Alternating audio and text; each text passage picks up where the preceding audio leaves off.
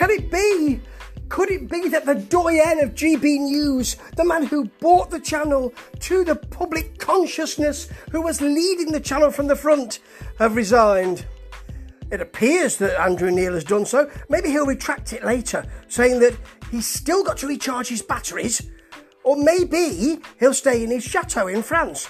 I understand that's where he is. I might be wrong, but that's what people are saying, which is a bit difficult for a Brexit based channel. Maybe it just didn't go the way he wanted to. Maybe he was promised things that weren't weren't forthcoming. Whatever it is, what will the channel do without that man at the helm? Exactly what they're doing now, I suppose. Ta ta.